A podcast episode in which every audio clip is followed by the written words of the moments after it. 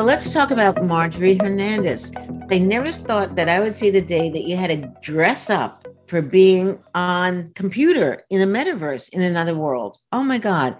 How did she think of that? What do you know about this, Addie?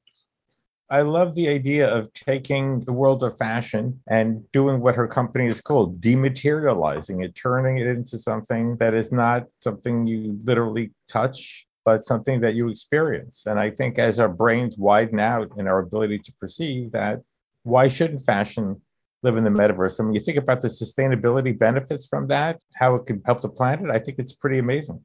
Yeah. Will she design what you wear to a bar in the metaverse? And then will she design or will someone barware or furniture, lounges, what smells and color? And is it going to be an imitation of real life? There's no reason why it shouldn't be just this fast digital twin of everything, right? Yeah.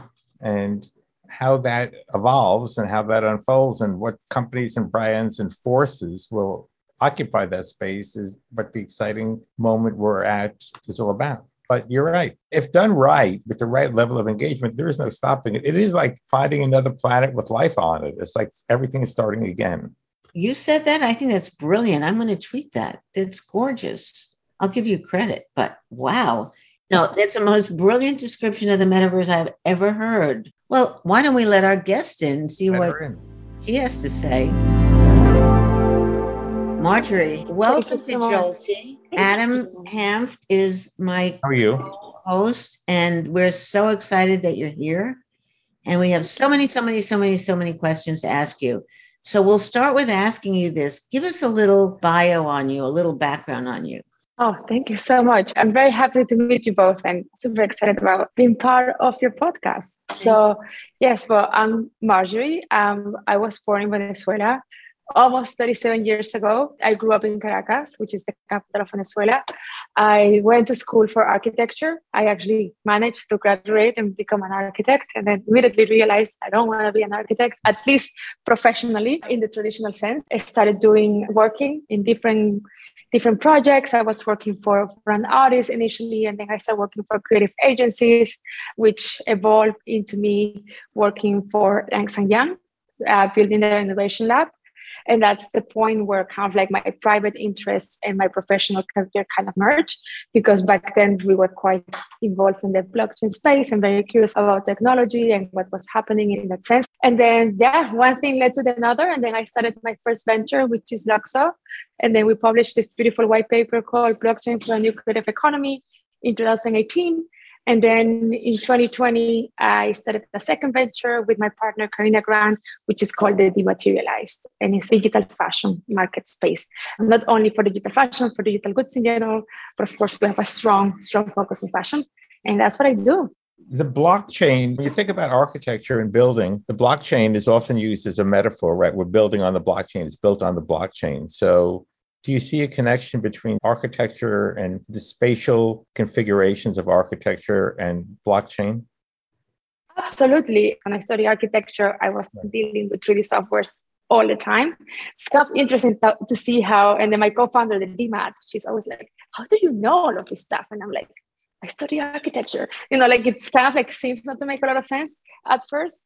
But yeah, definitely. I think architecture is just a really good way, a framework for thinking and for certain problem solving. And I think with blockchain technologies, it's about this infrastructure that seems to be wonderful to settle issues, to settle problems, to have transparency. And right. I think as, as architects, it's something that we can relate to. Talk about dematerialize so our audience can sort of understand what the vision is, how you're taking fashion and expanding it beyond just the physical into the virtual worlds, and how the blockchain enables the authenticity. Amazing. Well, the Dematerialize is an incredibly beautiful project driven by an insanely talented team. And basically, what we're doing is we're building a product in a company of our dreams, our fascination around the dematerialization of goods. And this is a phenomenon that we have experienced, you have experienced it through our lifetimes, how all the certain products used to exist, they become dematerialized because as soon as they can be digitized, they will be digitized.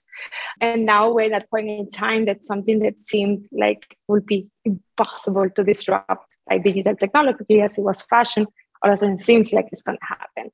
And then technology is inevitable. We know it. That is okay. If we're moving to this future in which we're spending more and more time in virtual environments, in which we are literally building a reality on top of this reality to a point in time in which our little old brains from millions of years ago cannot tell the difference between one reality and another. Fashion will and should translate in the space as well because we want to do the same things that we do in real life or in physical life, sorry, which is express ourselves and have something to differentiate ourselves from our peers, etc. So basically making everybody's dreams come true in terms of freeing fashion from its materiality, from the limitations based by physics, by the limitations based of uh, environmental impact, and just basically living in this reality that is only full of fantasy and beauty. So that's what we decided to do to make a destination where creators can enter and start creating products and give those products that will exist as NFTs on a decentralized network, an array of utilities, a market evaluation, a supply, etc., and give the ability to connect with users around the globe and just do that and that's how the dematerialize started. Can anybody then come in? Can we buy something? Yes. You can buy the white pixel combat boots. A Five thousand dollar pair was sold. I saw. Yeah. Yes. But I'm saying, can I translate it into physical life? Depends of what you consider physical life. Wear it to the Met Gala. Well, yeah, yes and no. In certain products that we have are digitals, so they come with potentially with a physical product, a physical component. I am a firm believer of having primarily digital products. So you could be wearing it in the Met Gala. If Adam is with you and snaps a picture of you with a filter, it can look like you are wearing it at the Met Gala. In physical reality, you were not wearing it in the Met Gala. At least if you get one of the digital ones, then you could. Could I copy it in real fabric in real life? You could replicate it. And you can always, and I'm a firm believer when people are very concerned about copying, it's like, listen, anything that anybody can see can be copied. If I can see it, I can copy it. That doesn't mean that they are duplicating the ownership, but they can copy the design 100%. They could. Your goal is for Imelda Marcos to have 10,000 shoes in the metaverse and one pair yes. in her closets yeah yeah exactly. That's kind of our vision. I think we have an actual real problem with consumption in the world right now and we realize okay we cannot consume at least in the western world where the overconsumption is primarily happening we cannot consume at this speed without destroying our environment and leaving it in ruins for the generations after us. So there's a, a, clarity in there, but at the same time, there's a lot of wealth being created. And I think it's part of human nature wanted to explore new products and have beautiful things. So I think we just have to find ways that in which we can do that without having the downside. And I think digital products can and will be potentially a very good avenue for that. I have a question, which is what I feel you're describing is we're going to be living more and more in that metaverse. You know, I think first of all, what is the metaverse? And I think the metaverse is that next evolution of the internet. It's the next stage. We were able to communicate, to have social media, to have internet of values, and now we're having this next thing that is supposed to be much more immersive and kind of like break free from this glass mirror situation that we have going on and carrying our devices all the time. It should come even closer and closer to us. My personal belief is that vision of the metaverse is a true juxtaposition of both realities, and they are happening constantly. It's like all the time. When you were talking about the metaverse blurring into what we call reality, I was thinking about magic realism, about the fiction from South America. Explain for our audience, Addie, what magic realism is, please it's a narrative style. It's a fictional approach to storytelling which blends what might happen and you feel you understand it to things that are a little bit more surreal a little bit more imaginary but the distinction between them is blurred.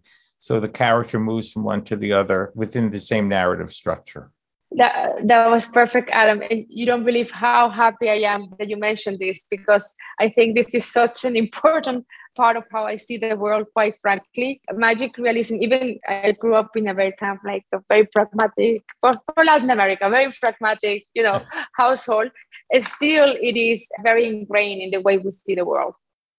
And of course, the beauty of Latin America even more so than North America, I guess, is that you really had that blending of all of these cultures, right? That you have African culture, Native American culture, and European culture really merging into one thing. So even if most Latin people are Catholic on the right. book, then they have all of these other sets of belief. They're part of the folklore of Latin America that is informed by all of these other cultures. So it is very interesting. Now I forgot the question. I just got thinking about magic realism. What was the question? No, that was really that was really more of an observation about. Do you believe that that approach to thinking about multiple worlds is reflected in your work? 100%. Actually, I was talking about this last night. I was explaining this to, to an Austrian friend. That's why I was smiling so much that you said it. I was explaining her the magic realism in Latin America. And in a way, I think the reason why Latin American people are so optimistic, even though political situations and the economic right. situation can sometimes be more than challenging, but horrendous, and people are still quite optimistic, is because there's always the belief that things will be fine, that things are okay. Sometimes in your life, you perceive signals, so there are certain moments where things seem to make sense, or there's these funny coincidences makes you feel this is myself sending me signals back in time or is this is like am i part of a bigger simulation? I don't know but definitely and i think latin american that part of latin america really makes for people who are very prone to to yes. to believe in in in, in certain and imagine power of imagination. Uh, imagination yeah. So yes. I, I want to ask about america's obsession with stuff. We love stuff there's a whole industry of self-storage warehouses because we bought too much stuff to keep in our houses so we have to rent space to have our stuff which we never use see or touch. So in some way is what you're building a healthy alternative for our worst impulses? We can continue to be americans and acquire and consume without screwing up the planet? In a way i think yes and i think when you are satisfying your impulses of consumption in a somewhere Right. Not that necessarily you don't need to look into that in a different way. You should still look into it if it's very important. Potentially, you will start making more conscious decision in the physical world. I think that's kind of like a hope because your necessity for that endorphin kick that you get by yes. buying something new right. has been you already got it right. That's part of your so, mission, right? There is a freedom on having less things that we forget.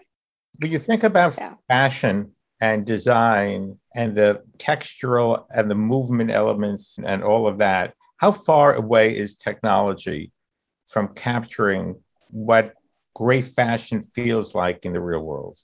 Yeah, that's a great question. I think we have with CGI, we can create anything, but then the costs are right. quite high. Right. So it's just a question until it becomes less and more and more demonetized and accessible. And I think it's just a matter of time. I think right now we are kind of like when the kids at the MIT were running around with TVs strapped to their heads, design when they were trying to design VR headsets in the 80s. I think we're a little bit in that point, not as dramatic, we're a bit closer, but it's like that. The digital fashion experience that can be created via AR technology still have a certain look of a glitch and very far away from some of the beauty that we are used to in the real world. I do like the glitchy look though. I think it's really cool but I think it's just a matter of time until it gets really sophisticated really and like the fidelity is one to one and your eyes are deceived. How would you like people to describe your role, or how do you think of your role with the dematerial? Um, are you the host? Are you the curator? What role do you um, play? So I think my role is just making things happen. Like for example, I don't post a lot of pictures of me wearing the digital fashion, even though I have access to a lot of it because even though I enjoy it and I try it, it's not for me, it's for other people. Even though I love it and everything we do, I love and I use it and I'm a user, I feel it's more for somebody. I don't feel what I'm building is for myself. Oh my God. I just don't even want to go on with my real physical life anymore.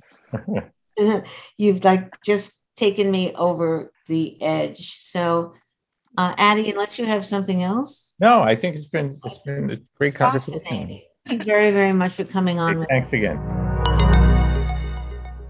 So that was another episode of Jolty. Faith and I enjoyed it. We love shaking things up. We love hosting people who are transforming the world, who refuse to accept the status quo, and who are hopefully, and I think are helping our listeners succeed in this jolty, jagged, and complicated world that we're in. So please rate us or comment on iTunes or the platform of your choice, but be nice.